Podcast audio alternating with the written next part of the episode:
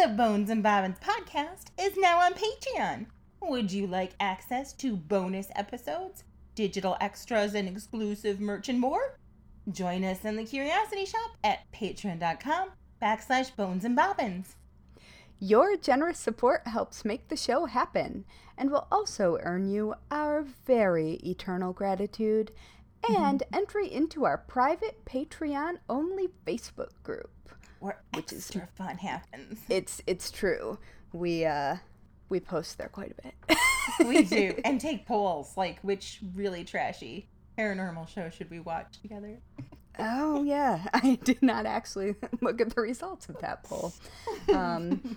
Yes. Oh, so if you want to watch a deeply trashy paranormal show with us, yes, you should probably join the Patreon. Indeed. Because we're going to do that. We and are. It'll be fun.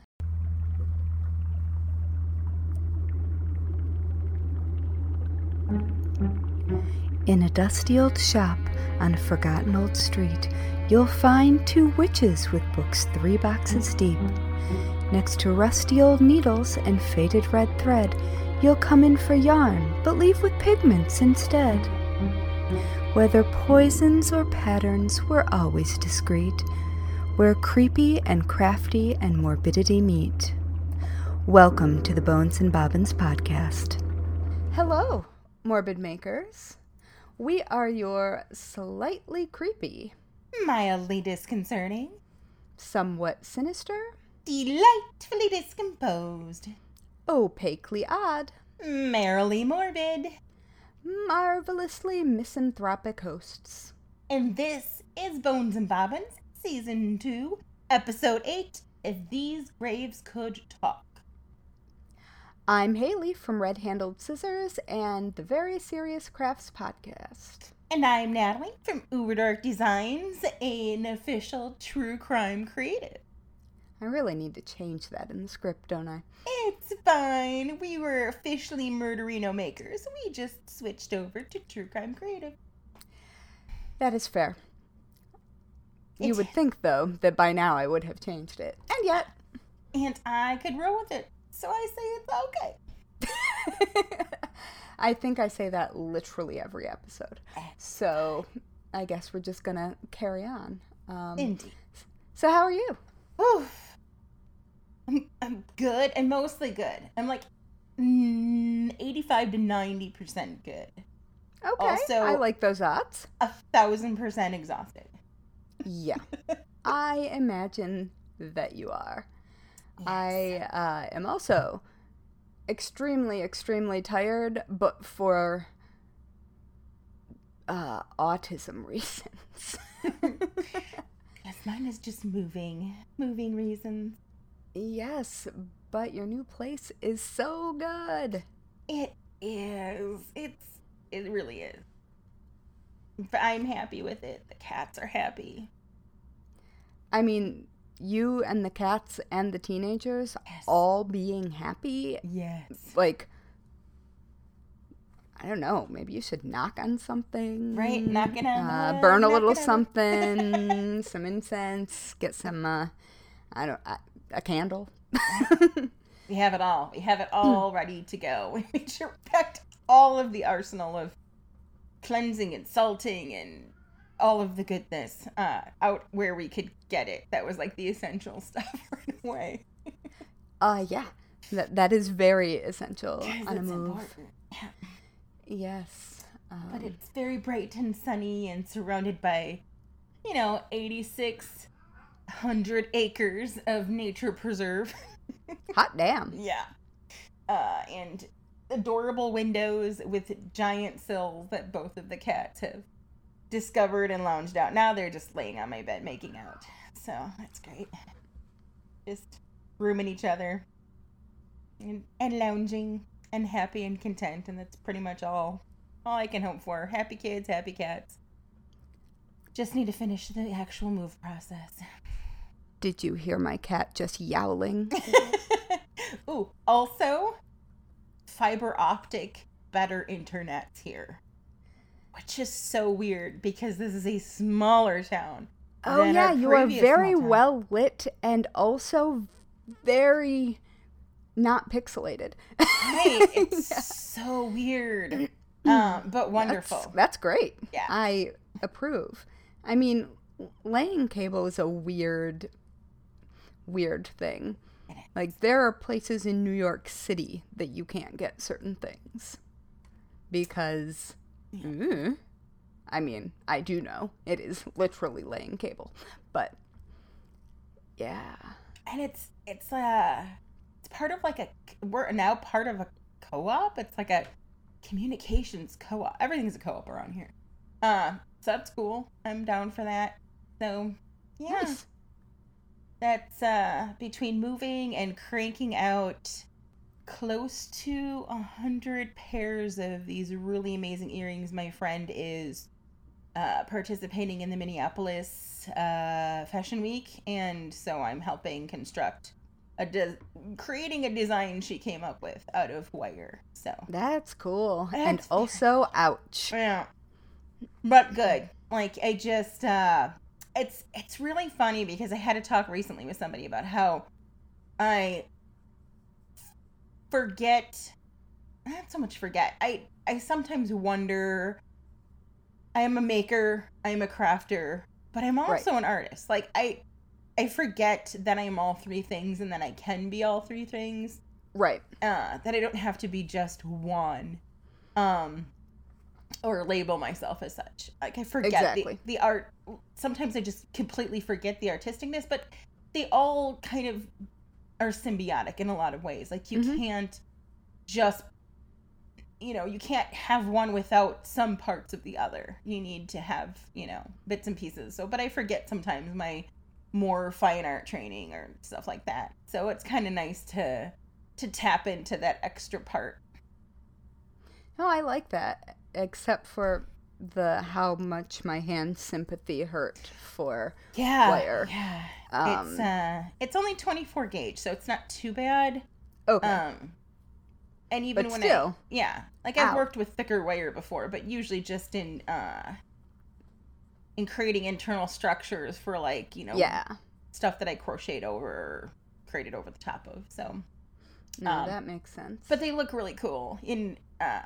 My youngest was like, these actually look pretty cool. And I was like, all right, my 15-year-old thinks they're cool. So I think you've won. Right? And calling it a win. I don't think there's anything else you could call it. Right. Plus, it's just really cool to be like, I had something walk at Fashion Week. Yeah. Add it to my, little resume of the things that, things you get to whip out when all that stuff goes across Facebook where they're like, name three things about you that nobody else knows or name something that nobody else you think has or whatever. Oh, yes. I have a bunch of weird ones. Yeah. Yes. That is a thing. Well, I am now officially fully vaccinated. Yay! It has been more than 2 weeks since my second shot. That's amazing. And so yesterday, I went out for kind of a surprise beer.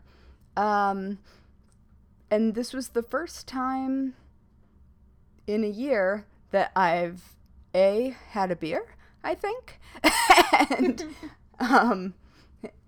B, left my apartment to go to an outdoor place where someone, like a restaurant where someone was serving me. I mean, it happens to be the bar that I live above, but, it counts. It does count. Yeah, so I got a beer with a friend who was only going to be in town for about 24 hours, and so there wasn't too much anxiety thinking about it because it was... Yeah. Because I didn't have time, necessarily. But because of that, I have some neurological burnout at the moment. Yeah. And so it's entirely possible that I will lose some words. I lost the word vertigo earlier. So we'll see if I can find them. If not, I got your back, girl. Sweet. Yeah, just fair warning to both listeners and you that I just might completely space on something really obvious, and I look forward to laughing with you about it. I may do the same thing, but that's just, it's for different reasons. Good. Oh, then I don't think that we'll probably space on the same thing at the same time. Probably not. So I think we've got enough overlap. I think we're covered. We seem to be pretty yin and yang in a lot of stuff. I agree. Yeah. So yeah. That's good. I'm excited. Anything else exciting going on? That you can speak about. I saw that look on your face. You're like, top secret projects. I have a couple of new projects that are starting up for the summer, and I will tell you guys about them not now. Yep. Soon. Yay. But not now. But I'm very excited. And one of them makes me want to jump up and down and do like backflips and cartwheels and shit, which I can do, by the way, because I was a gymnast for many, many years. All of that makes me happy. Do you know what else makes me happy? What? Our fantastic Curiosity Shop members. Yes. And I think now's a good time to take a quick little break and thank all of them. They are over on Patreon, and they're amazing. And yes. I would also like us to give a totally normal and not at all creepy welcome to our newest member, Dana Phillips. Hi, Dana. Welcome, my dear. So I can only think of Ghostbusters. I'm so sorry. I am sure that she has heard that many a time. That is why I'm so sorry. I'm sure she 1984 has come for me. There's nothing I can do about it. Wasn't it 1984? That sounds right. I think so. It sounds right. Yeah. Well, anyway, I love that movie. Yes. I love the movie, and I love our Curiosity Shop members. It's true, because you're the best Curiosity Shop members. Mm-hmm. And we would totally go explore hidden old graveyards in the woods with you. Maybe in the woods behind Natalie's new place. Absolutely. There's trails. There's, like, rivers. I feel like there's bound to be at least... I was going to say grave, and then I realized that... let's not discuss body dumps this early in the episode. Oh, yes. Oh, yes. Yeah. But if there were, we would go. We would still go. It's true. And we would call the police. Indeed. And not touch anything. Right. No, never disturb the crime scene. No. And also don't fuck with the Fae.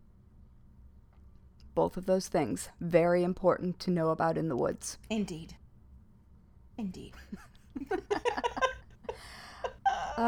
So, speaking of literal graves, yes. Do you want to go first, since you are sort of bringing up the history? Sure. Absolutely. Yay! And I will find my notes. So, oh, will you? Like, the Find My Notes song. Yes, that is the let's see how long I can stall. shit on the wrong page. Yes. That's part of our greatest hits album coming out later this fall. Oh, yeah. So today, I'm going to talk about some headstone symbology. Ooh, I'm so excited for this one. Before we're going to jump into it, we're going to dip just like our tiny toe into headstone history. Okay. Pinky toes only. Pinky toes. Unless you don't have a pinky toe, any other toe of your choice is perfectly acceptable. Or any appendage. Just a tiny bit. Yep. So I gotta say, when I was researching it, like, if you just type in, like, headstone symbology, the first few pages of results is just saturated by funeral companies. Oh my gosh, I know. Which I have some feelings about, but I'm gonna keep that in check. Because... I mean, I think it makes sense if they're connected to a cemetery. It does, but it's all... I don't know. Oh, it's commercially. Yeah, it is. In my research, I also ended up on at least one definitely funeral industry run site. Oh, I'm sure. But, so I tried... It was useful. I tried really hard to keep my research mostly academia and genealogy related, because another side of it was genealogy, which is amazing. There's, Oh, that's cool. There's a lot of a wealth of information in cemeteries, period. Yeah. And genealogy is a really... Yes, lots of stories. So some of the oldest known stone grave markers date back to between 3,000 and 4,000 BC. And wow. Yeah, these markers are known as dolmens or chamber tombs.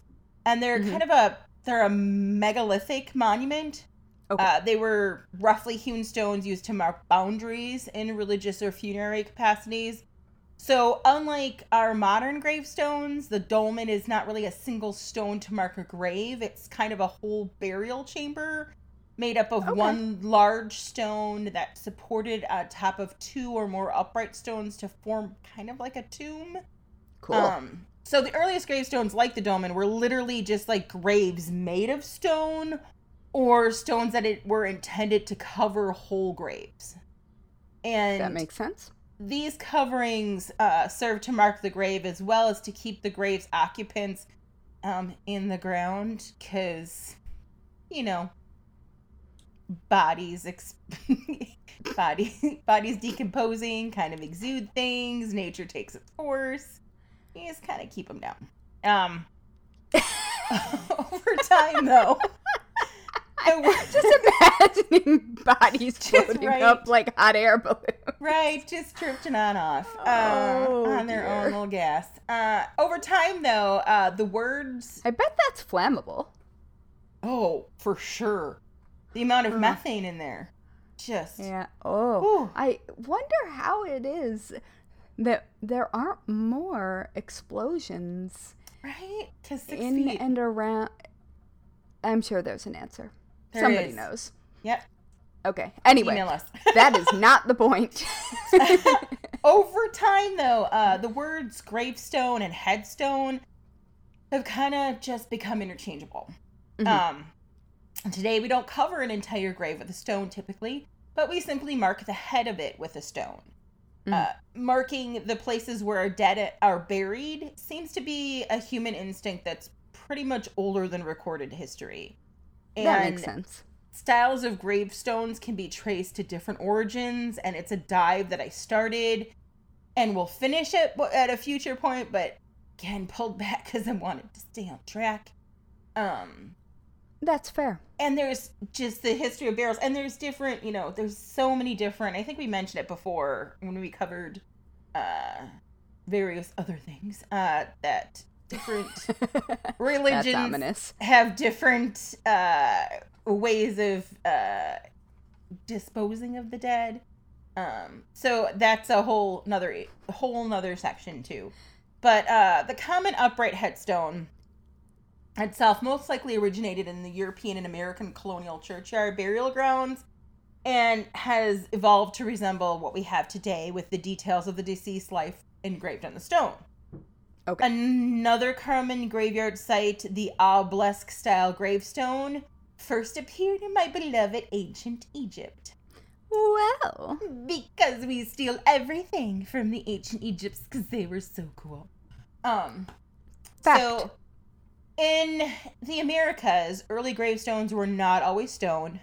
Frequently, they were merely like wood markers with a few words about the deceased and no symbols. And then came the Puritans. Oh, the Puritans, that's a party. Yeah, super party. So their viewpoint of iconography pretty much forbids any kind of symbolism. They like bonfires a lot. Yeah, I know. Super boring to the point markers. However, that was inappropriate. Fine. We are inappropriate. Right, I'm going to stop interrupting you now. It's fine. So following the Great Awakening, which was a significant religious revolution in the colonies, the Puritans' grim view of death began to soften. Gravestones, which were now often real stone, began appearing with pleasant and reassuring imagery. The Great Awakening just sounds like a group orgasm to me. I mean, I know what it is, but... Right. The Puritans needed a giant orgasm. That's what I'm saying. That would have helped. Right? Seriously. Just untie the bonnets just a little bit. Let some air in. So finally, the Victorian era brought about a new look on gravestones, because if anybody knows how to party with death, it's the Victorians. And people began spending large sums on decorative and elaborate markers. So again, like everything, it's, you know, it's sad and problematic because, you know, money speaks and some people can afford that, and it's just disgusting. Anyway, in addition to the different and varied histories and types of grave markers, not to mention the different types of burial grounds and cemeteries, because there are totally different cemeteries. There's like 7 different kinds. But there's also many different ways to continue to honor the graves of those that we lost. That's like a whole nother deep dive, maybe in the future, of the symbolism of the objects that are placed on graves, from stones to coins and like so much more. Yeah, on and in. Right? Mm-hmm. So now we're just going to stick to the gravestone. So what information are you likely to find from a gravestone? And as I mentioned, genealogy sites, this is the thing, you know, you're walking through a graveyard, and if you look, those stones tell stories. Yes. Typically, you'll find a name, a birth date, and a death date. Sometimes now you'll also see symbols and quotes, and nowadays you can actually get them adorned with, like, nearly photographic images. Well, they did have photographs in them sometimes. Right. Like real ones. Right. So the name section, pretty self-explanatory. There are times, however, specifically with fallen soldiers and freshly born infants, where they won't have a name, but are identified with a number, like infant number 12, or, you know. Right. It's just they don't have that information. Now, again, there are groups of people that are trying to actually find further information on those graves to tell. There was a lot of stillbirth and stuff. I mean, I don't know. Dates may seem just as simple. You may, however, rare, though, come across a stone that has been double-dated. And according to Understanding Cemetery Symbols, a field guide for historic graveyards by Twee Snyder, it all started in 1582 when Pope Gregory the 13th, I believe, decided to make the year start in January rather than in March, as it previously had. Basically, what all that means is that there's a shift in calendars and how they were used, and that resulted in some funky confusion and need to double date things. They didn't like Ostara. Right. So if you happen to see OS, as in the case with Thomas Jefferson's stone, it stands for old style, as he kept his original birthday. Calendars. This is why you can pick the Gregorian calendar. Yep.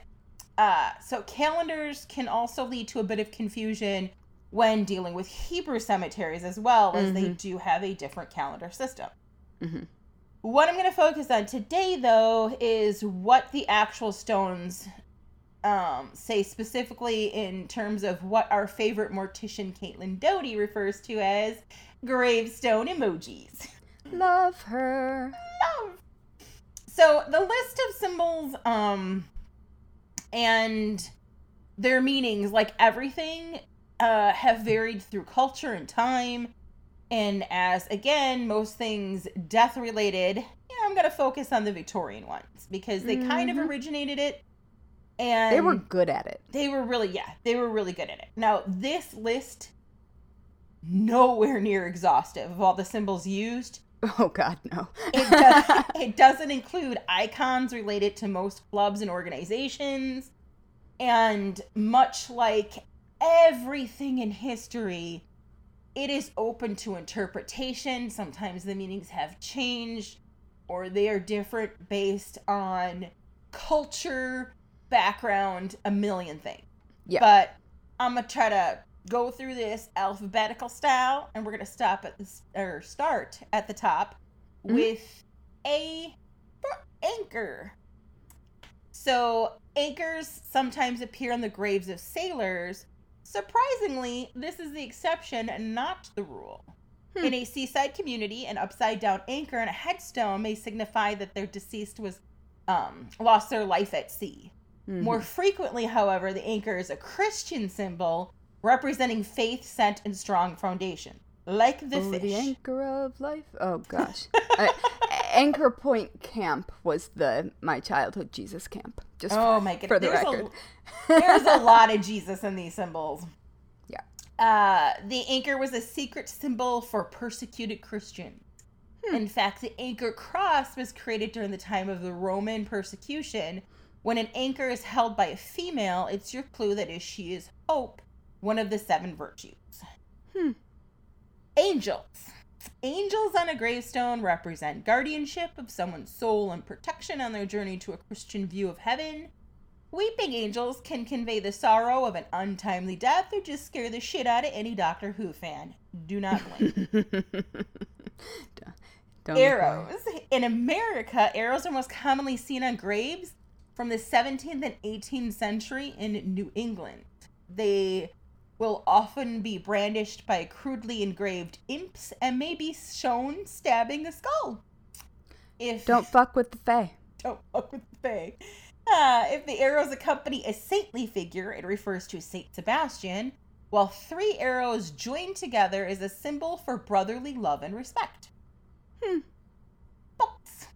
When books are depicted on a headstone, I just lost my place. Okay, books. Books are just depicted on headstones. Saint Sebastian is the patron saint of loss and lost causes. Is that right? I am a lost cause, so that makes sense. Because I think that's the medals that you bury when you've lost something and want it to return. I'm going to take your word on that because I failed on CCD. It sounds good. I am not Catholic. That's okay. Look, I'm a recovering Catholic. I got kicked out so many times. But I'm sure we'll get an email. And we will appreciate it, learn from it, and grow from it. Yes, thanks. Yeah, I should probably have just kept my mouth shut. It's fine. When books are depicted on a headstone, they can mean several different things. Often the book is labeled Bible, so there's no need to guess which book it refers to. But there are some other possibilities to consider when you see a book. A closed book may mean a long life lived to the last page. It may also signify that the deceased was a minister, nun, or even a teacher. If you see 2 or 3 books in a stack, it may mean the deceased was a Mormon. Open book. Yeah. All right. Multiple books, I guess. Open book. In this case, the person's life was cut short before they reached the last page. Open book with draped cloth. The cloth represents the veil of death, cutting a life short before the final page of the deceased person's life was written. That's fucking dramatic. Right. And I'm like, we talk about our lives being an open book, but that's like not nearly the same. No. But if it's an open book with writing on it, that symbolizes the book of life. Huh. Book with a crown means the kingdom of heaven and the Bible. 2 or 3 books.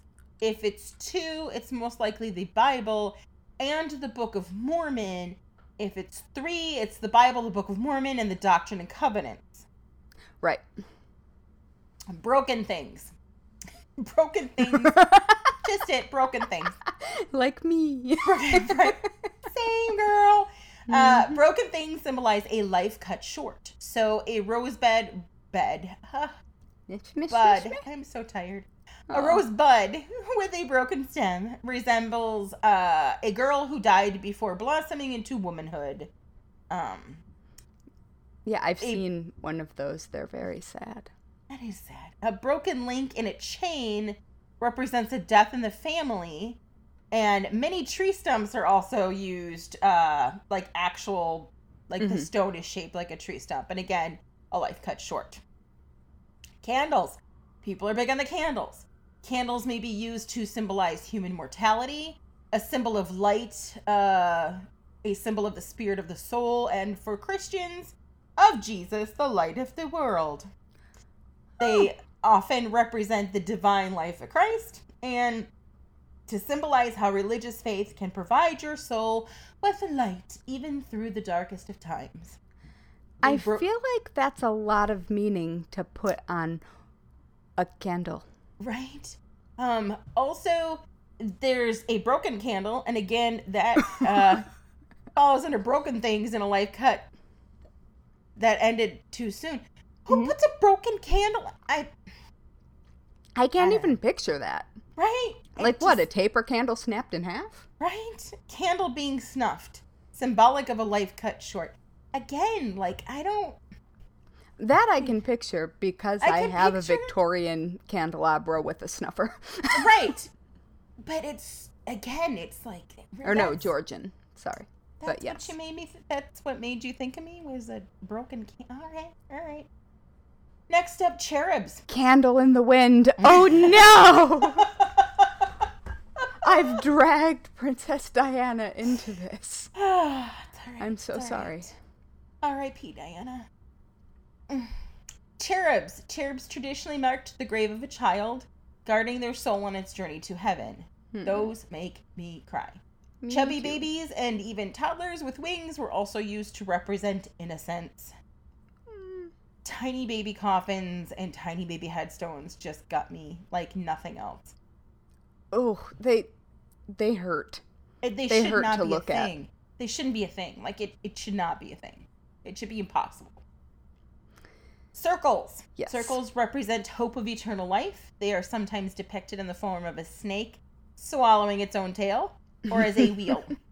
A broken wheel, guess what? Symbolizes the end of someone's life on earth. Again, just wondering who looks at somebody and goes, I miss you so much. I'm putting a broken wheel on your headstone. That's a broken wheel right there. Right? I don't know, man. Maybe someone from Detroit.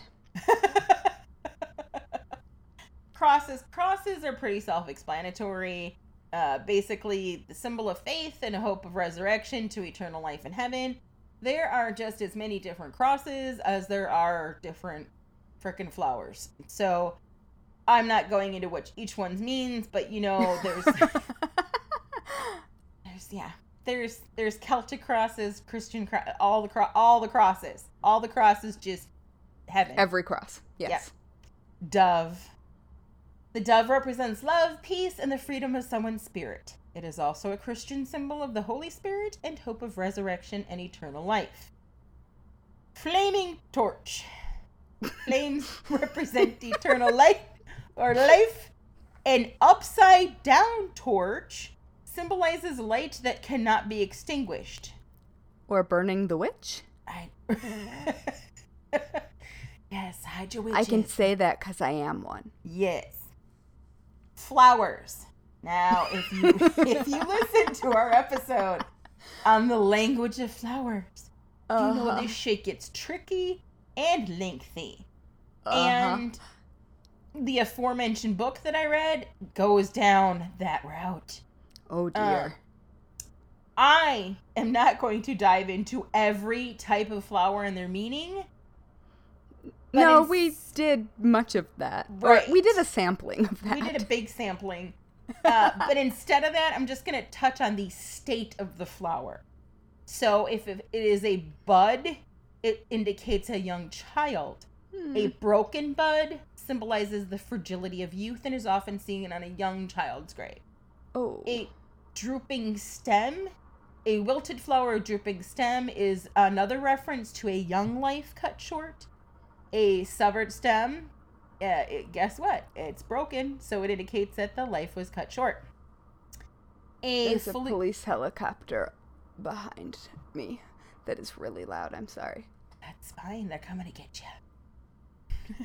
No, they're watching protesters go across the Brooklyn Bridge. Ah, gotcha. Anyway, I'm sorry. That was me not being able to handle more than one input. That's fine. That's all right. Fine. I'm good. Okay, good. Fully blossomed flower. The person died in the full bloom of their adulthood, perhaps their early 20s. That sucks. It does suck. But also I just thought that perhaps their full bloom of their adulthood, perhaps early 20s. So I guess I'm beyond the full bloom of my adulthood. Oh, God. Am I wilting? It's fine. We are still flowers in our own right. Dang. What a world. What a world. What a world. Hands. Hands. So clasp hands, there's lots of different hands. So we're going to go through a lot of them here. Clasp hands are a symbol of parting from a loved one who has died. They're also a promise of a reunion when the bereaved person goes to heaven. Hand of God. When you see a hand reaching out of the clouds, you're looking at the hand of God reaching down from heaven. Huh. Hand with a heart in the palm. A hand with a heart in the palm symbolizes charity and generosity. It is also often associated with the International Order of Odd Fellows. Yep. Hand pointing up. When you see a hand pointing up, it means the deceased has gone to heaven. That's a pretty bold presumption. Hand pointing down.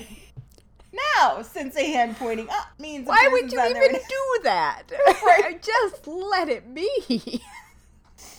You might think that since a hand pointing up means a person is on their way to heaven, that you get a little worried that when you see a hand pointing straight down, while this does not imply that the person is going to hell, it often indicated that the person died abruptly and unexpectedly, such as a woman in childbirth or as a result of some kind of accident.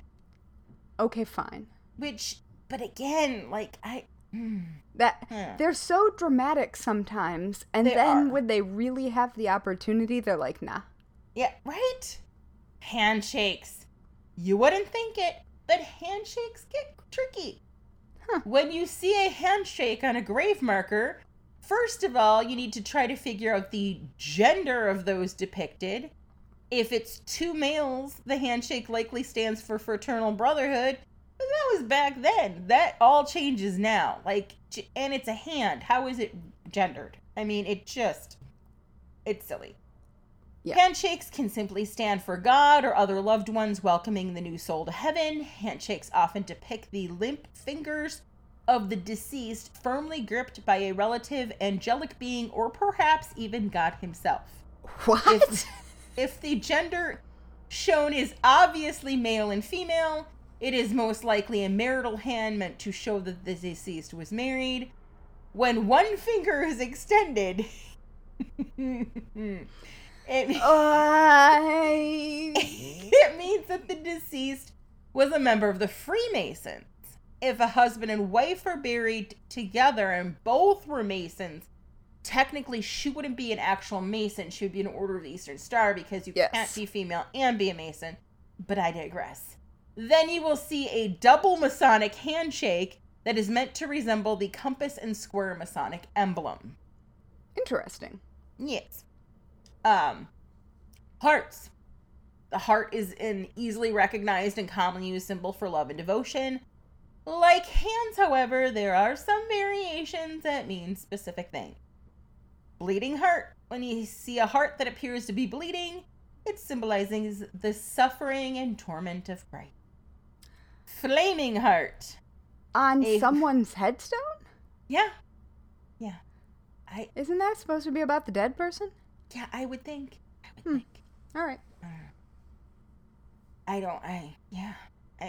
Catholics are weird. Flaming, and I can't say that because I'm a former one. Flaming heart. A flaming heart is symbolic of a human soul burning with a religious zeal. Whew. Maybe they were just hot. Like, I don't... Or had a clotter ring? Right? Heart held in hands. When you see a heart gently cradled in a pair of hands, it stands for love and piety. Heart covered with ivy. Love combining with enduring friendship and faithfulness. Two hearts. That's specific. Right? Two hearts joined together is common symbol for two hearts joined together by marriage. Heart with thorns. Catholic graves sometimes feature a heart surrounded by thorns topped with a cross. Called the Sacred Heart, this image is meant to remind the devout how Jesus died for their sins. If they're dead, why are you trying to remind them of something? Like, they're either there or they're not. I think they know. Right. I guess the headstone isn't actually for the dead person. It is for the people who might visit said grave. That is true. Heart pierced by a sword is another joyous Catholic symbol. Ooh. Which is known as the Immaculate Heart of Mary. As a symbol, it stands for devotion, sorrow, and repentance. What? Yes. Okay. Look, even Mary's probably like, you people are way dramatic. Hourglass. Hourglasses represent the passing of time and the end of a person's time on earth. Mm-hmm. A winged hourglass on a gravestone. Gravestone is a symbol of the fleetingness of life. Now, quick side note on that, if you follow our page on Facebook, somebody made a comment about how if you get cremated and put into an hourglass, you can join family game time all the time after you're dead. I kind of stand behind that. I also just want to lurk on a mantle. Right? And be like, flip the hourglass, motherfucker, I dare you. I kind of dig it. I kind of dig it. Me too. I'm into it. Yes. Lamb. A symbol of Christ, the Lamb of God, Agnus Dei in Latin, often marks the graves of children, which, again, guts me. Lambs and teddy bears on a gravestone will make me cry. I do not care. Please don't. Yeah. I mean, not you, but people. Memento mori, which is a phrase we've probably uttered like 1,000 times on this podcast already. But if you haven't heard, it is a Latin phrase that means, remember, you must die. And it is a reminder for people who visited the gravestone to remember that they are also mortal. That's fun. It's fun. That's fun for the family. Guess what, motherfucker? You're going to someday. So a rooster, which you might think, hey, maybe they just had a chicken coop. Nope. When you see an older monument, the rooster represents vigilance, awakening, and resurrection. The reason roosters... Right? The reason roosters often adorn weather vanes is to signify how they keep an eye out for evil both day and night. Really? If I had no idea. Right? If shown standing near a male figure, you're looking at St. Peter. The rooster in this case refers to the time Jesus told St. Peter that the cock shall not crow till thou hast denied me thrice. Well. Which, all I can think of, I will never, ever, ever be able to hear the word thrice in anything other than David Rose's voice. Combine that with a cock, and that's just a whole nother episode of Schitt's Creek rating to be written. I mean, it's kind of perfect. I'm just saying. Scythe. Not an evil anti-Jedi. No, Scythe. The farm tool, right? Yep. On gravestones represents the Grim Reaper, the harvester of souls. They are sometimes depicted with... Right. They're sometimes depicted with winged hourglasses or wheat sheaves. Oh, wait, my hourglass can have wings? Yes. Winged Hell hourglass. Yes. Skeletons. Carvings of skeletons on gravestones are a depiction of, guess what? Death in human form, reminding visitors of their own mortality. They're in a graveyard. You're right. They know. Yeah, you'd think. Mm-mm. Skull. The skull is, again, a reminder of our own mortality. A winged skull on a gravestone traditionally represents the fleetingness of life and the soul's onward journey to heaven. Listen, if my skull sprouts wings, I just... So, the skull with the wings on top of the hourglass. Yeah. I'm seeing a whole sculpture form. No, I'm into it. My actual skull, though. Yes, like, of course. You got to keep that out of the grinder. I would commit a felony. Put that in with some bugs. And I'm thinking it's a misdemeanor. Either way, I would interfering with a corpse. I don't know what that actually is. We may as well Google it, because we're already on watch lists as it is. Well, can you be science? I would donate my body to you if you are science. You know what? I will change my name to science. And science! All right, I'm actually Googling it now. It has to be done. While you Google that, I'm still going to go through with skulls. We've got skulls and crossbones. Mm. The earliest human forms to appear on American headstones are actually the skull and crossbones on Puritan grave markers. These mounds are meant as a reminder of the inevitability of death, or poison. Skull with crown of thorns.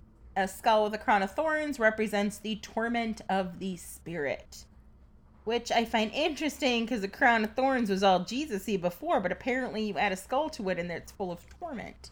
Huh. So, I think I have your answer. Yes.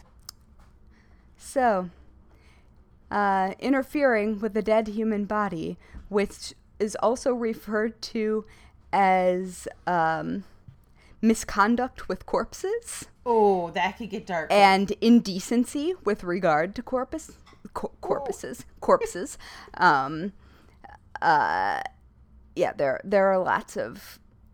There are lots of rungs on that particular ladder. I was going to say. I am happy to tell you that the maximum sentence for that charge, 2 years. Okay. Yep. I would do 2 years for you to have your skull on a. Yep. I could do that. Maybe. Although I'm sure that changes depending on where you are. I don't know. What'd you say? Maybe if I get a letter of permission from you.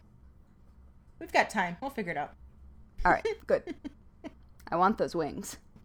Oh, you will have bat wings. Yes. Perfect. Yeah, not real bats, though. No. Nope. No. Stars. That's next.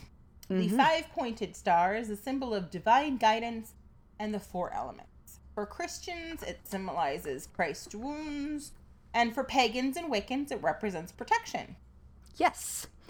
That right there, friends, is what a pentagram is.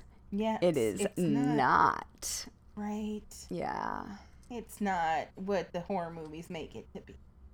No, pentagrams are a good thing. They are. Yeah, you want those. Those are a good idea. Yes. All right. Anyway. Snake.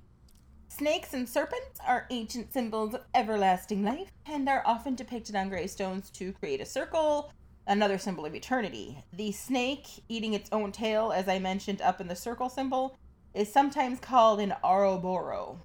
Well. Yeah, there's a real name for it. Sun. The sun is a symbol of life. A setting sun represents the end of life. And a rising sun indicates faith and resurrection. There are so many song titles in this episode. I just can't handle it. And now I've got House of the Rising Sun stuck in my head. I am dating myself. Appropriately so, though. There is a... All right, I'm done. Tree. A tree represents longevity, The tree of life is an important symbol of this in many cultures, unless it's just a stump, in which case, again, broken things. Hell, blast, damn. Urn. The urn was a classical Greek symbol of mourning, therefore we needed to colonize it, symbolizing bodies as a vessel for the soul. Shattered urn signifies an old age. Urn with a flame on top stands for eternal remembrance of religious zeal. Look, I don't get how there's a flame on top of the urn. I think they got confused with the flaming torch from before, but, you know. Or, what, JFK's grave? Yep. Draped urn. If the cloth has fringe, it represents the veil between life and death. If there's no fringe, then it represents the earthly garment? I don't know. Burial shroud. Yeah. I fringe, assume. Then it, oh. Wait. Yep. Earthly garments being shed as deceased moves from this world to the next. Wait, we're taking our clothes off? Yeah, we're stripping down. Getting naked for that religious seal. Apparently, yeah. All right. The journey either direction starts with nudity. Urn with a wreath symbolizes mourning and eternal remembrance. Wheat, a sheaf of wheat or corn, is the cemetery symbol of the life of someone who lived to a ripe age. Not a farmer. No. Okay. And my personal favorite, which I was like, what? Zebra. Wait. Zebras are found on the headstones for convicts and more frequently those who devoted their lives to mediating conflicts generated by two opposing groups of players who have differing views of the rule of a game. What the fuck? Don't know. But I had to include it because I was like, what the fuck? Who is this? First of all, I get convicts once upon a time. There was black and white stripes. Still, like, shit. That is really specific. It's really weird, too. Like, so it's if I disagree with you about the rules of a game, the person who is settling that argument gets a zebra? Yeah, they get a zebra. But, okay, so if you settled the argument... do you, like, collect these? I don't know. It's also the same thing as if you were a convict. Like, do you settle the argument by killing them? I have questions about the zebra. Plus... I don't know. Put the sword heart on there. It'll make everything better. But is the sword cover it with a veil. But also, I kind of like the fact that a convict would get a zebra on it, because zebras are kind of majestic as shit. So it's like, yeah, you messed up. You had a hard life, but you get a zebra. Like, I have questions. I have questions on the zebra, so I had to include it. Right? Like, I don't know. Yeah, I am that firefly emoji. Oh. Right. Or, no, wait. GIF. Sorry. Yes. See? I'm losing words. I know what you meant, girl. Definitely Mal doing them. And it must be, I called you GIF. Like girl 3 times today. I don't even know why. Have you? Know why. I didn't notice. So. I have no idea. Carry on. I have no idea whatsoever. But I also took a dive into the Jewish Genealogy Society of Long Island's 7 popular symbols. Cool. And because Jewish Genealogy Society of Long Island, I mean. Long Island. So I was once told it has to just be all one word. All of our listeners with Long Island accents. Right. So I found that if you're in a, if you stumble across a, so they have their own cemeteries, but sometimes they're not buried in those cemeteries. Yes. Anyway, if you see a symbol of a menorah, it's typically indicates a female. Star of David typically represents male. Mm-hmm. But my favorite is story of the birth of the Vulcan salute. Yeah. I'm talking live long and prosper Spock hand. The salute was devised by Leonard Nimoy, who did portray the beloved half-falcon. Right. Where did it come from, and what does it have to do with Jewish genealogy and gravestone? Oh, no. Please tell me he was Jewish. Yes. Okay. Yes. In his 1975 autobiography, I Am Not Spock, Nimoy, who was Jewish, wrote that he based it on the priestly blessing performed by Jewish Kohen with both hands thumb to thumb in this same position representing the Hebrew letter shin, which has three upward strokes similar to the position of the thumb and fingers in the gesture.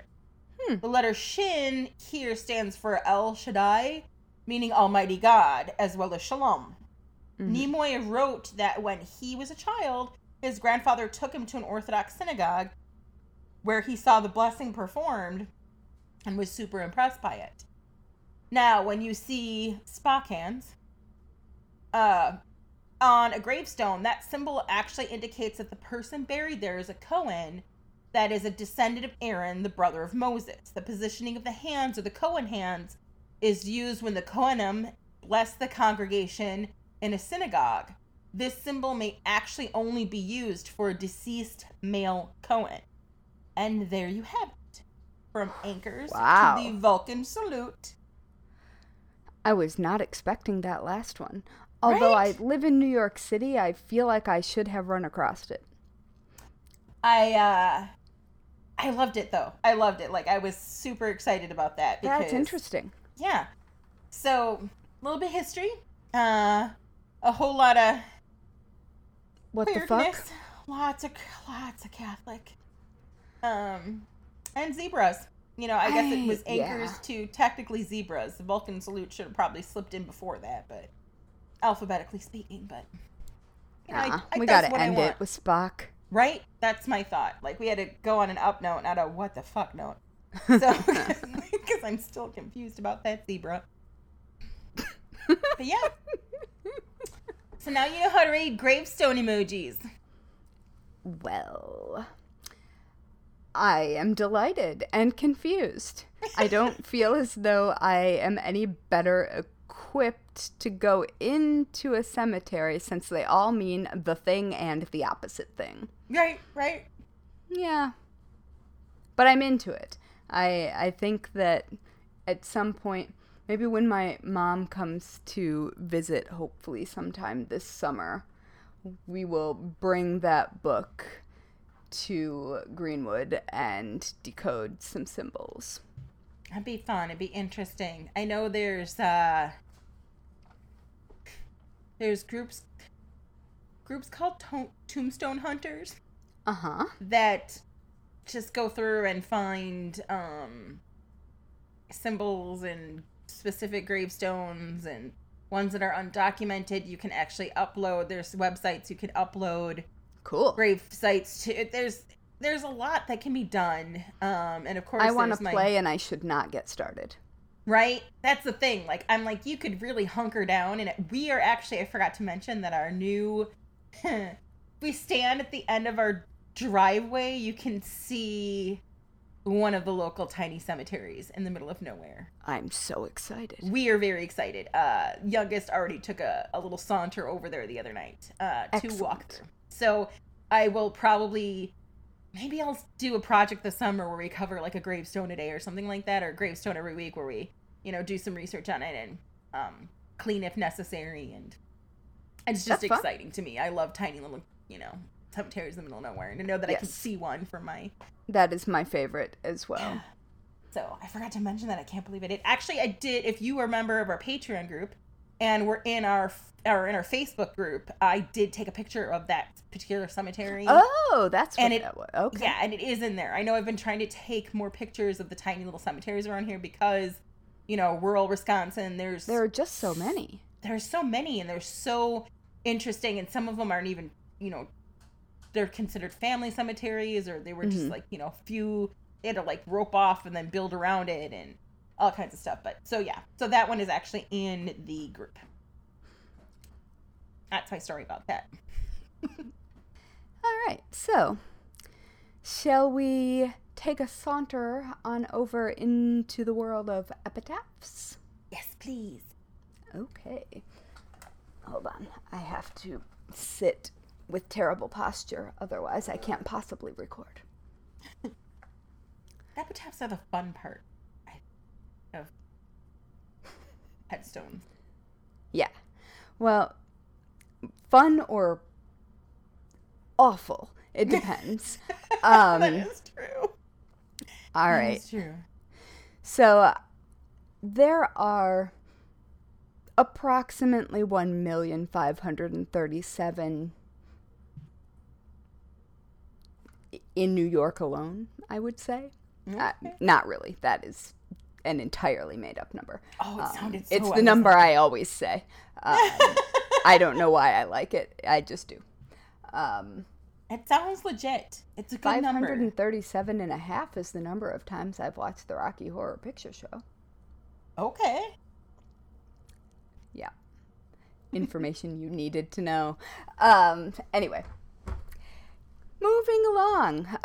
So there are tons of people of note who are dead and tons of people who are not particularly of public note who have died, and lots of people who have interesting epitaphs, which are the phrases usually inscribed on headstones or gravestones broadly, because sometimes they are not headstones. But I just picked a few of the ones that I came across that I found to be interesting, but I have, in the show notes, linked to many sources where you can find a truly staggering number of interesting epitaphs. So, I thought that I would, in picking them, also give a little context to each one, because, I mean, if you don't know who the person is, or you don't know their work necessarily, sometimes they just don't make sense. Kind of like zebras in it. Oh, indeed. I don't think I have any zebras, but maybe. We'll see. So we're going to start off with a bit of a gut punch to any of us who have ever worn corsets and platform boots. So Ian Curtis of the band Joy Division, who died by suicide in 1980. His epitaph reads, "Love will tear us apart," which any goth kid worth their eyeliner will recognize from the band's song, "Love Will Tear Us Apart Again." Mm-hmm. His grave, like many, especially musicians, but some like heartthrobs of screen, his grave has been vandalized more than once. First in 2008 when his engraved stone was stolen, and once again in 2019 when an unengraved decorative stone that's just made for holding floral arrangements was stolen. Both have since been replaced. Nobody knows who took them. No, don't fuck with the graves. Come on. No, don't do it. Have we learned nothing from curses in Egypt? Yes. So he was born in 1956 and died in 1980 at just 23 years old. Baby. Yeah. And he is buried in Macclesfield Cemetery in Cheshire, England. And I would just like to note, for people who may be unfamiliar with the band, but not unfamiliar with the phrase Joy Division, that falling in line with a longer than expected number of contemporary bands like the Sex Pistols and the Ramones. Joy Division's name makes reference to some pretty troubling Nazi imagery. Mm-hmm. This isn't particularly surprising given the context of like being shocking for shock's sake attitude of the whole genre at the time, but also it is worth noting that these kids are the generation whose parents would have fought World War II and would have been survivors of the Holocaust. And so it's startling to go down that particular rabbit hole with modern eyes, and especially in the current political climate. The band name came from a brothel at Auschwitz in a book. And I see why you would choose that for blatant shock. Yeah. But if you are reading that and do not know the band, I just wanted to acknowledge that that is troubling, and it was pretty common in sort of the punk scene of that time. And it makes me really uncomfortable. But agreed. So, Ian Curtis. Next, on a significantly lighter note, Robert Frost.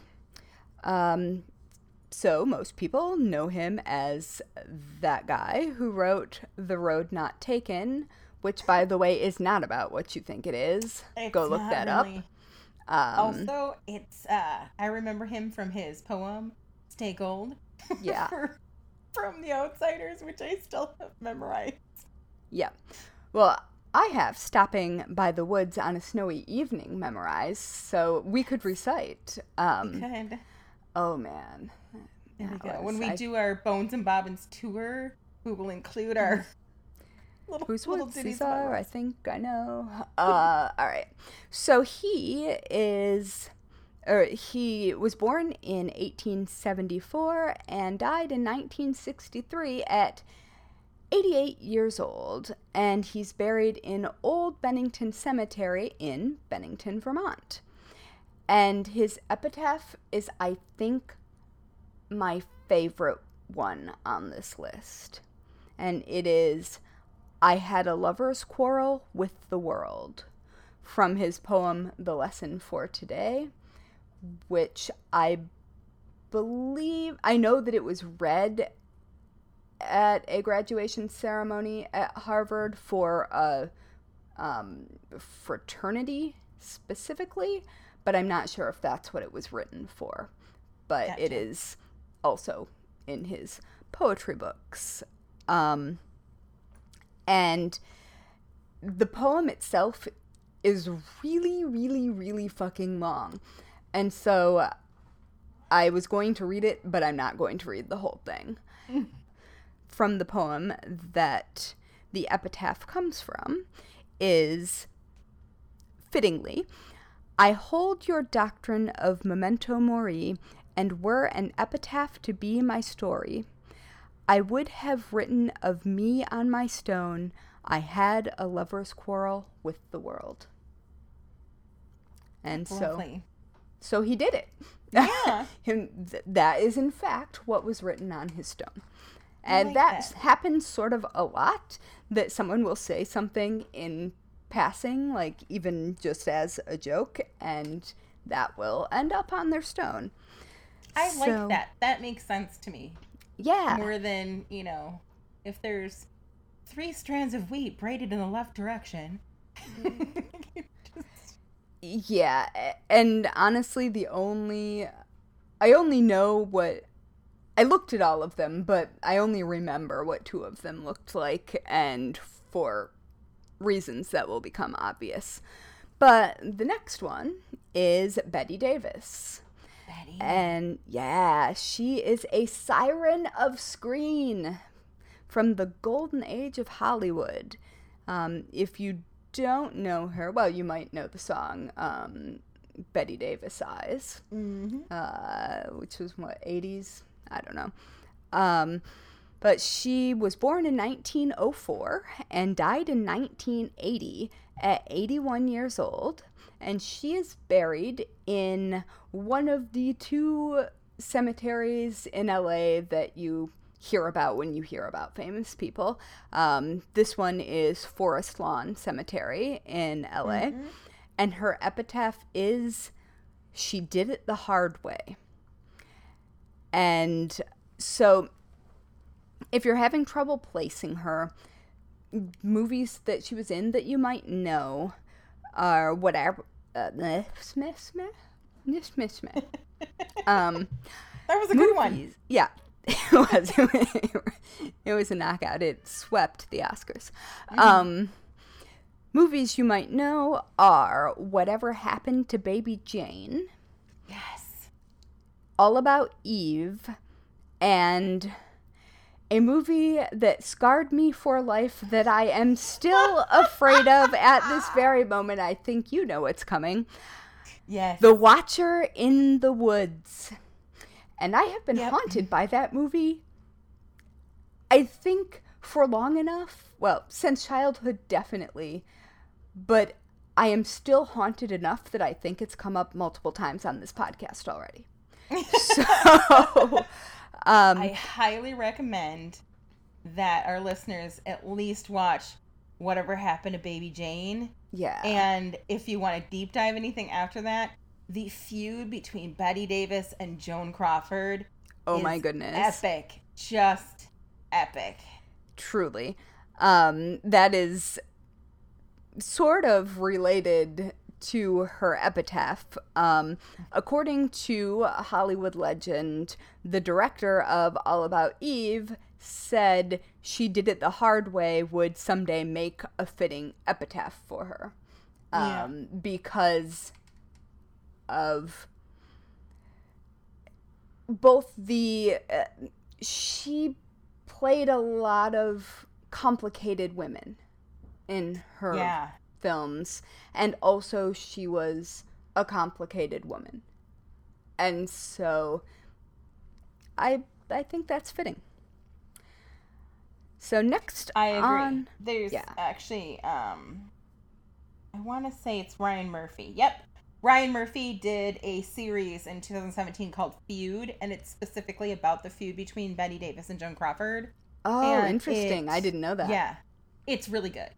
It was done really, really well, and it's just, it makes me sad because patriarchy forced these women to be at each other's throats the way that they had to be.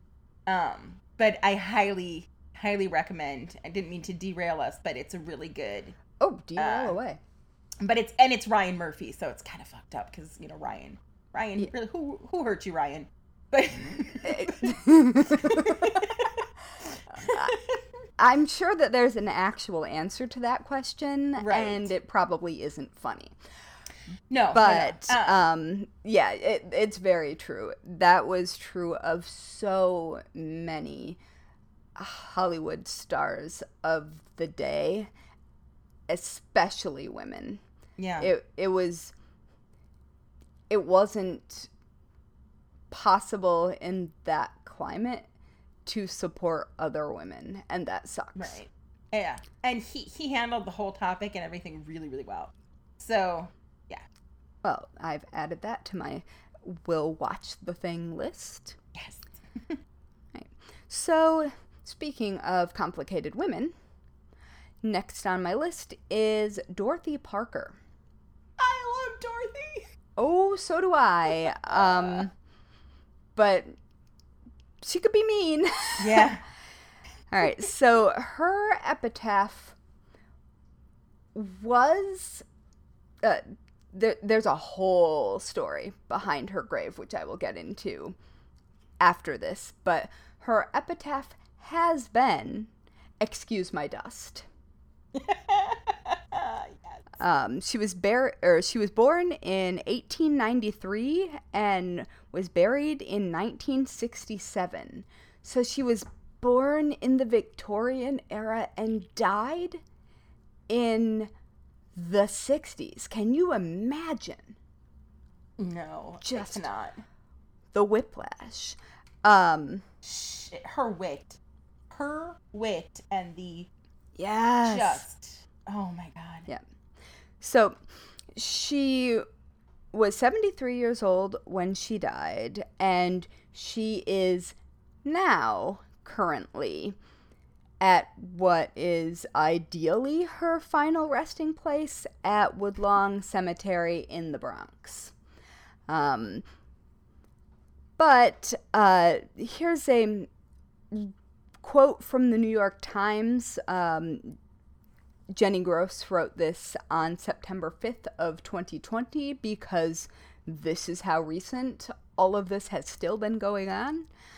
Quote, "The relocation of Parker's ashes is the latest chapter in the circuitous journey of the writer's remains, from a crematory in a New York suburb for 6 years, to a filing cabinet on Wall Street for 15 years, to a yard behind the NAACP headquarters in Baltimore."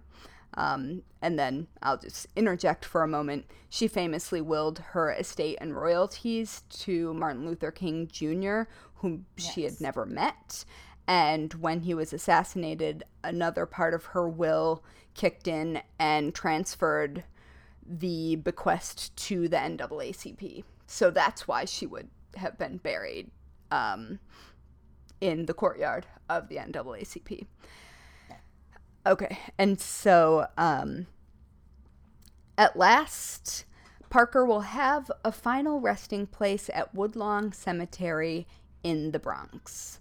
And the reason that she is no longer in the courtyard at the NAACP is because the NAACP moved their headquarters because the original building, the cost to fix the problems was more than the property was worth. And so the courtyard simply fell into disrepair. And is no longer the location that would be fitting. Can you imagine having Dorothy Parker in your filing cabinet? She was in that filing cabinet for a while because her ashes were supposed to be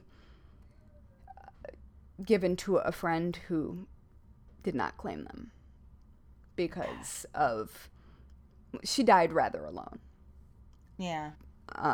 She also was notably an alcoholic, and there are many reasons why the end of her life was not surrounded by friends and family. But Dorothy Parker, even if you don't think you know who she is, you know who she is. Yeah. I'm just going to read a few of my favorite quotes of hers because her brain is so interesting. I bet my favorite one's on there. Probably. She was just goddamn brilliant. And a complex woman. And just... And ballsy. Oh, she was sharp and ballsy. And unapologetic. Yeah. She had... I think she's the first,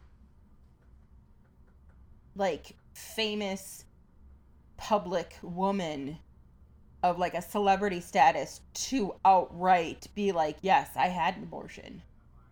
I think that's correct. And she was also one of the founding members of, I believe, the Algonquin Club, which was a group of writers that met at the Algonquin Hotel in New York City.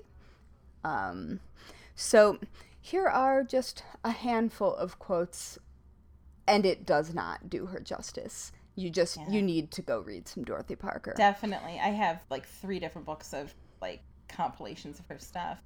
Yeah. And if you're in New York, take the tour. Oh, there's a really great tour. I haven't taken the tour. Is it one of the Big Onion tours? No. Nope. It's a small tour. It's like the Dorothy Parker walking tour. I'll find a link for it. Cool. Well, the Big Onion is grad students, like history grad students who do small tours. Oh, maybe it is. So I will look into it. I will find it. Anyway, it does not matter. Well, it will matter when my mom comes to visit because we'll want to be going on that. But, all right, so quotes that you almost certainly know that are attributed to about 1 million other people, but Dorothy Parker actually said them. Yes. Number one is, I hate writing, I love having written. And I think I actually said this. Oh, no, it was in the Patreon episode of the Very Serious Crafts Podcast. So, about writing books. And so that is who said that. Men seldom make passes at girls who wear glasses. Yes. And I designed a pattern for my first book that was the anti-quote of that. Mm-hmm. Beauty is only skin deep, but ugly goes clean to the bone. This, I think, is my favorite grouping of quotes. It's a poem, I guess. I like to have a martini, 2 at the most. After 3, I'm under the table. At 4, I'm under my host. Yes. That's a good one. Relatable. Yes. What fresh hell is this? Yes. I've used that so many times. Yes. If you have any young friends who aspire to become writers, the second greatest favor you can do to them, or you can do them, is to present them with copies of the elements of style. The greatest, of course, is to shoot them now while they're happy. Also, I'm very fond of, this wasn't just plain terrible. This was fancy terrible. Uh-huh. This was terrible with raisins in it. I hate raisins in anything. Yes, that... Yeah, her mind was just so sharp, even though she did everything she possibly could to dull it. Yeah. Yeah, so... She's a brilliant mind and a complicated woman, and aren't we all complicated? Yeah. So there we are. That is Dorothy Parker.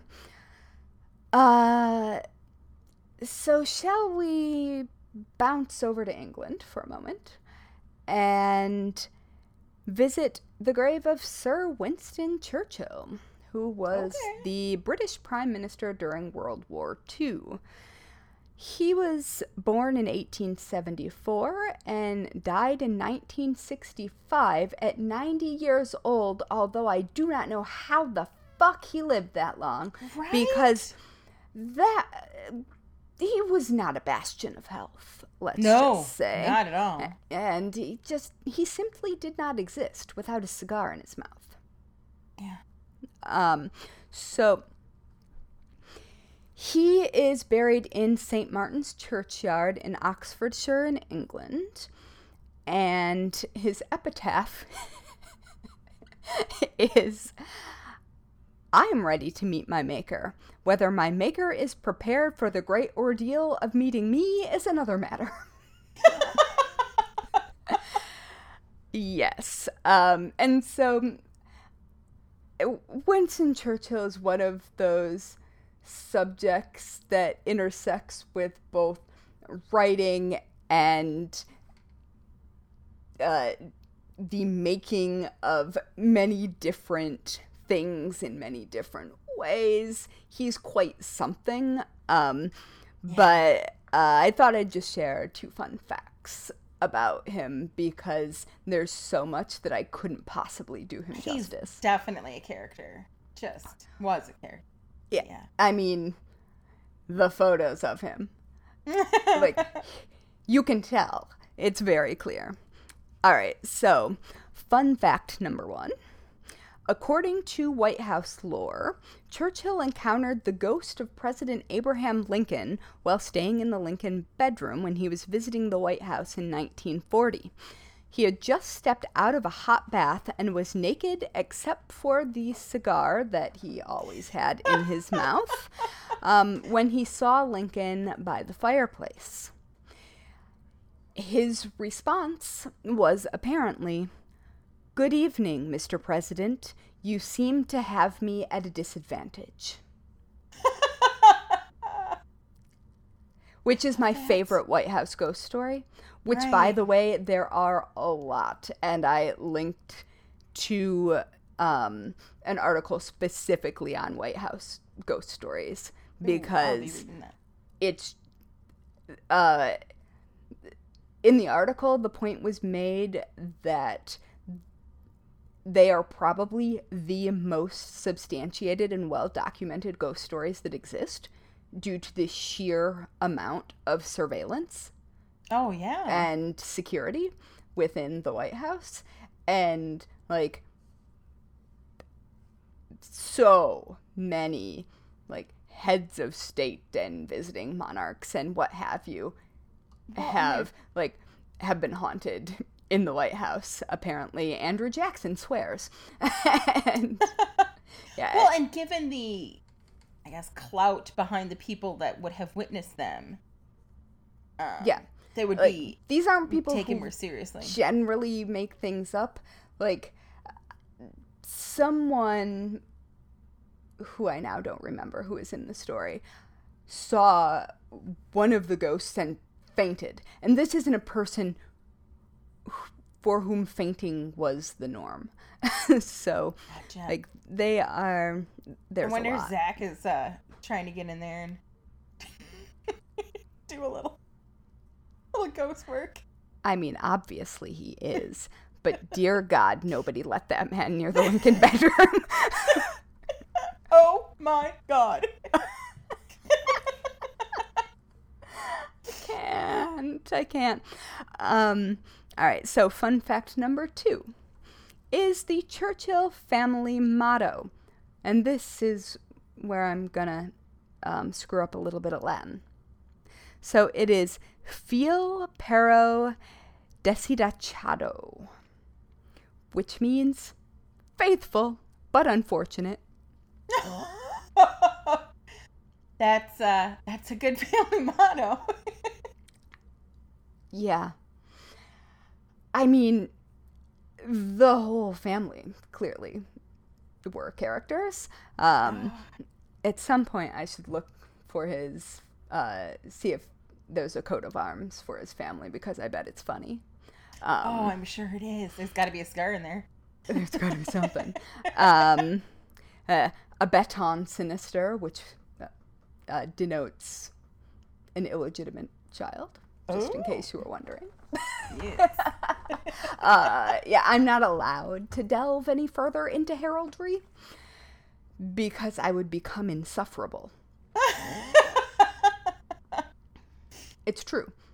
There are many subjects that is true about, but especially heraldry. All right. Duly noted. So, last on my short list of interesting epitaphs is yet another complicated burial. So Edgar Allan Poe. Oh, I've seen his grave. Which one? That's true. That is true. So Edgar Allan Poe lived from 1809 to 1849, dying at just 40 years old. And he is buried in Westminster Church Cemetery in Baltimore, Maryland. And the epitaph on the stone on his original burial place, kind of, is fittingly, "Quoth the raven, nevermore."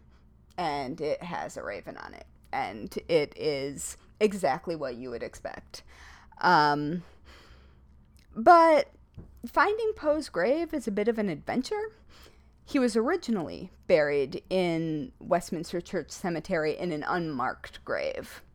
And then later it was marked with a sandstone marker that read, for reasons that remain entirely unclear, the number 80. Huh. That is not the number of the plot at all. Huh.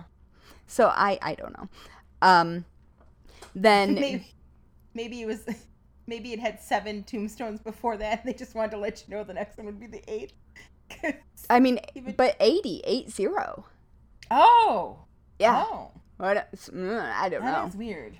So it was not the 80th burial plot. So after the unmarked grave years, later... Oh, wait, no. I already did that. 80. 80 is the answer. And then, due to rumors that Poe's gravestone was unkempt and in disarray, one of Poe's cousins commissioned a more appropriate marble headstone, which was destroyed in a freak train accident before it was installed. And the grave remained unmarked. Then, in 1875, a monument that had been designed by George Frederick, who had also designed Baltimore's City Hall, was erected in the poet's honor. There were a couple of problems. The first being that it did not fit on the original gravesite, which you'd think they might have measured first. Right, especially being an architect. Right? But whatever. It also had, and I believe still has, his birthday incorrectly carved as January 20th rather than the correct January 19th. And so his monument, which was too large for his actual grave, was placed in a more prominent location because he was Edgar Allan Poe, and at that point that mattered. And so Poe was disinterred and moved to rest beneath it. And you might think that that would be the end of things, but you'd be wrong. So in 1913, a stone was laid to commemorate his original burial place, but it was put in the wrong spot.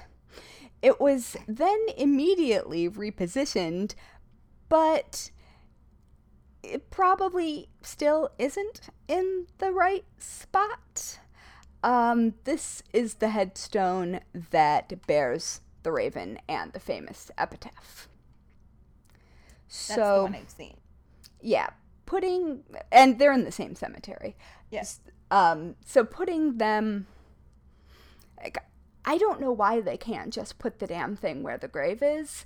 Right. Why are they so bad at that? And, like, the first one being destroyed in a train accident, nothing of that first one even exists anymore except a drawing of what it was on paper. I thought there was more than one accident that involved, but... Probably not. I know the train, but I thought there was like a lightning thing too. I just know that there were like... I think that lightning is often substituted for the train. Okay.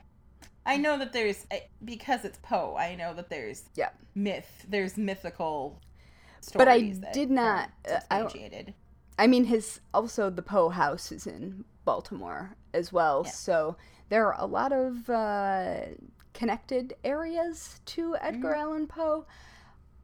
I did not see anything about lightning, although I thought so too, but none of the research turned anything up. Yeah. But also, that doesn't mean it didn't happen, so if you happen to know, tell me about it, because... I would love to know more about random, fun, or not so fun Edgar Allan Poe facts. I have to ask my mom if she's got... I know there is a photo of me. Being an olive. I think I was in 5th grade.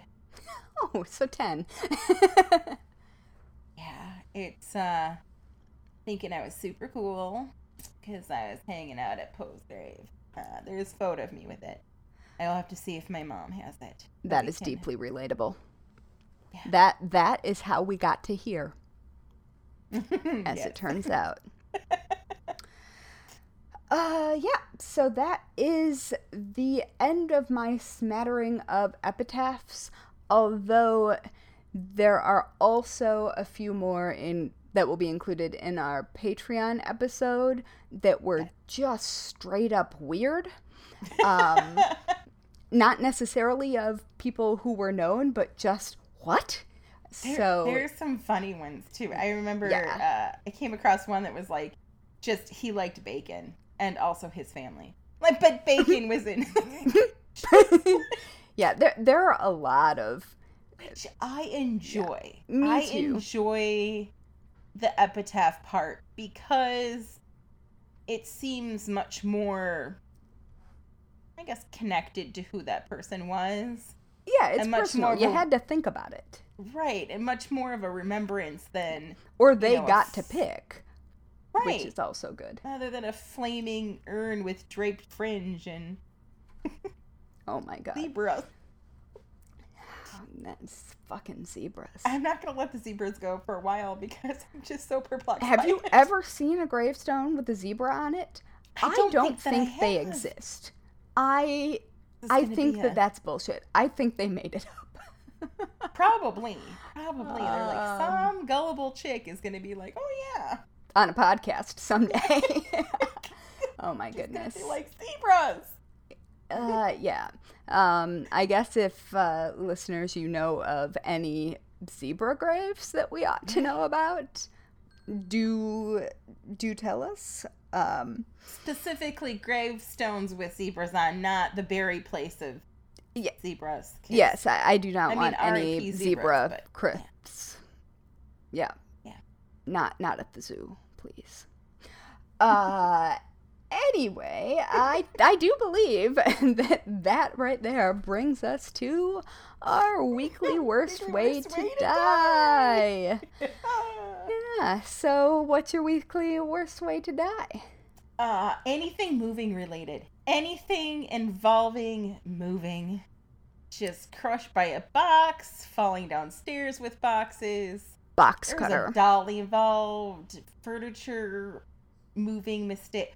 Or I got the sheer joy of backing our lovely little, Subaru Outback with a 12-foot trailer. Oh, no. No. Down our giant new driveway. And I don't understand why the trailer doesn't do what the trailer's supposed to do. If I'm backing up, why it moves, and it doesn't make any sense. And I'm sure you will not relate to this at all, but I get very frustrated when I try something new and don't immediately be perfect at it. Because tell me you were a gifted child without telling me you were a gifted child. I have never experienced that in my entire life. I don't know what you're talking about. I am not in this tweet. So anything moving related, 12-foot trailer accident, anything moving related case. Okay. Then that makes sense. Mine is scared to death by a White House ghost. Yep. Because I feel like that would be embarrassing. And also then maybe you would join the menagerie. Yep. Oh, and then, you would see things. Oh, the things you would see. Oh, no. The things you would see, but also the things you would know. Yeah. Oh, dear God. As long as I'm not trapped in the Lincoln bedroom, that would be fine. I think Lincoln would be a decent person to hang out with here and there. Oh, but, sure. We can get together. As long as Winston Churchill isn't standing there naked with a cigar. So I was thinking I was talking to my therapist about this today, actually. So I had just finished up the Churchill research when it was time to do therapy. So I was thinking a lot about Churchill's response to seeing the ghost. And what the reasonable response would be. Like, what would I do? And I am not the bar for reasonable response. So, but I am fairly certain that if it was Abraham Lincoln, like, not doing anything scary, just being Abraham Lincoln. Like, it's not like creepy Abraham Lincoln. It's just like Abraham Lincoln. I think I would just stand there.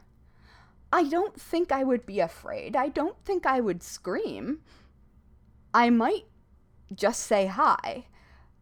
But I don't think I would freak out. I think I would just take it in. Yeah, it's definitely a versus an eek. Yeah. And, I mean, I have experienced many an eek. Yeah. And I've experienced a good number of like, my kitchen ghost is a But, yeah, I think that I would just maybe blink a little. Yeah. Yeah. Maybe compliment the crepe still on the hat. Or I was thinking the same. My condolences. Yeah, definitely. I don't know. I mean, I know all about Victorian mourning practices now. Yeah. Now we can appreciate the crepe. Yes. Oh, my goodness. Anyway, so, yeah, imagine being my therapist and having to hear that story about Winston Churchill just out of nowhere. Yeah. Yeah. There. That was the precursor to a story about some very intense family drama that is happening. That thankfully has not made the news, so I'm not going to mention it because there's a minor involved. Yeah. But like. Holy shit, true crime intense. Right. So, yeah, my poor therapist. On that note, do you want to be spooky internet friends? Oh, no, I've ruined it. No, you haven't. Oh. That just makes you want to be friends even more. Oh, good thing we already are. You can find us at Bones and Bobbins on Instagram, Facebook, Twitter, Pinterest. You can also just saunter on over to bonesandbobbins.com. Yes. Drop us an email. DM us for saying something stupid. Yes. Whatever. Let us know if you know of any graves with zebras on. Definitely need to know about zebra graves. Bonus points if there is a photo. Yes. I mean, yes, we could Google it, but we haven't thus far. So, we definitely want to know about your cats. Yes. Anyway. Also, don't forget to rate and review this podcast, although maybe not based on the past 5 minutes. It pleases the internet gremlins, and that's how we show up in recommendations so that other morbid souls like you can find us. Bring forth the morbid souls. We want them all. We do. You can be in our zebra tomb. Yes. Oh my gosh, we should add a Patreon level. Team Zebra. Zebra tomb. For the convicts and gay mediator. Oh, can that be our Dungeons and Dragons related? Yes. Something? We'll am embarrassed to say that I have not ever played Dungeons and Dragons. That's okay. I'm gonna make you play. I want to. It's Night Witches. We'll run that. Okay, that's fine. Well, I mean, I used to play Vampire the Masquerade, so it is not classic. As though I do not. Yeah. Classic and problematic and classic. Yes. So all it is not as though I have not dipped my toe in those particular waters, just that I don't have that geek cred, and it's really surprising to have made it to 38 years old living inside my brain and having not had, I just don't understand. We'll get you the cred. We'll work on it. Okay. And on that note, let us leave you with some advice that you should never forget. Lock your doors. And don't run with scissors. Also, don't fuck with grave. Or the Fae. Exactly. All right. Each episode of the Bones and Bobbins podcast is written and researched by Haley Pearson Cox and Natalie Hoyce. Our music was composed by Loyalty Freak Music. You can find us on Instagram, Twitter, and Facebook at Bones and Bobbins. Subscribe now on Apple Podcasts, follow us on Spotify, or check us out wherever you listen to your favorite podcasts so you won't miss a minute of our strange and creepy content.